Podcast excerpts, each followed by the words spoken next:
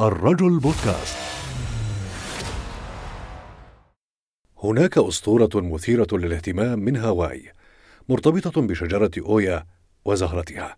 تقول الأسطورة إن بيليه قابل ذات يوم محاربا وسيما يدعى أويا وطلبت منه الزواج بها. ومع ذلك كان أويا قد تعهد بحبه لفتاة تدعى ليهوا كانت بيليه غاضبة وتمكنت منها الغيرة. لذا حولت الشاب أويا إلى شجرة ملتوية. وعندما علمت الفتاة ليهوا بما حدث لحبيبها دعت أن تتحول لشيء هي الأخرى.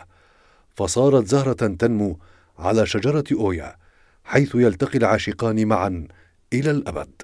لذا هناك مقولة شهيرة في هاواي إذا قطفت هذه الزهرة فإنك تفصل بين العشاق وفي ذلك اليوم. ستمطر. أسطورة ليهوا وأويا صنعتها الغيرة التي كانت وراءها بيليه وغيرها كثير من القصص حسب ثقافة كل بلد تجد شخصية الغريم الحاسد الذي تؤدي مقارنته بالشخص الآخر إلى الحقد عليه والغيرة من مزاياه لماذا تنشأ الغيرة بين القرناء خصيصا؟ وهل هي أمر حميد أم عدواني؟ بيرسونا نبحث في أغوار النفس لنعيد اكتشاف ذاتنا برؤية مختلفة. الغيرة من الغرائز الإنسانية الراسخة في النفس البشرية. تتجلى لأسباب كثيرة في الأسرة وساحات العمل والأنشطة الرياضية والساحات الفنية. وهذا ينسحب على كل نشاط فيه احتكاك ومقارنات بين شخصين أو أكثر. قد تأتي بمختلف الأشكال والألوان. وبين أي شخصين تجمعهما علاقة من أي نوع كان. ونميل في غالب الأحيان إلى الشعور بالغيرة من أولئك الذين اعتدنا مقارنة أنفسنا بهم. ويعرف هؤلاء الأشخاص بأنهم القرناء الذين تقيس نفسك بناء عليهم. فهو الشبيه والمماثل في صفة واحدة أو أكثر كقرين في النوع أو المرحلة العمرية أو في الهواية أو الرياضة أو الوظيفة نفسها.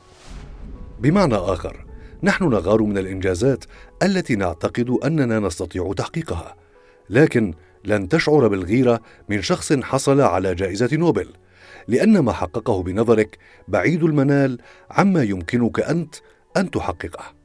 على الرغم من سعة الأرض وعموم خيراتها فإن ذلك لم يمنع غيرة قابيل من أخيه هابيل إذ تقبل قربان هابيل ولم يتقبل قربان قابيل ما أثار الغيرة في نفس قابيل وسولت له نفسه وشجعته على قتل أخيه فقتله وخسر وحتى في عصرنا الحديث كم أشعلت وسائل الإعلام فتيل الغيرة بين كبار الأدباء والفنانين ومشاهير الرياضة عن طريق المقارنات الثنائية أو اصطياد التصريحات.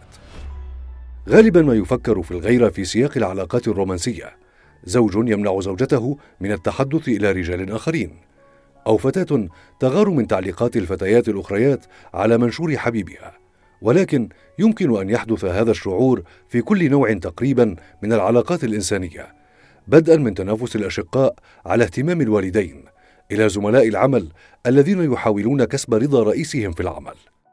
متى تكون الغيره محمودة أو مذمومة؟ حينما يتعلق الأمر بنجاح الآخرين وإنجازاتهم نجد أن هناك ثلاثة أنواع رئيسية من الغيرة فمنها الغيرة الاكتئابية وهي التي تظهر عندما ترى نجاح الآخرين وتجعلك تشعر بالفشل أو بأنك أقل مرتبة من هؤلاء الناجحين. ومنها الغيرة العدوانية وينجم عنها شدة الغضب وتمني زوال النعمة وفشل الناجحين. وإن كنت تعاني الغيرة العدوانية ستجد نفسك مسرورا لرؤية الناجحين يتعرضون لحوادث مؤسفة كالإفلاس أو الانفصال عن شركائهم. لأنك في هذه الحالة ستحس بأنك لست الخاسر الوحيد. وأما عن النوع الأخير فهي الغيرة المحمودة وتعرف بالغبطة. يمكننا القول إنها مطلوبة ومستحبة إذ تراقب خلالها الشخص الناجح وتقدر إنجازاته. ليس هذا وحسب بل تدفعك إلى التفكير فيما يفعله الشخص الآخر ومحاولة التعلم من تصرفاته التي قادته إلى النجاح. لماذا تشعر بالغيرة؟ ما السر وراء هذه العاطفة؟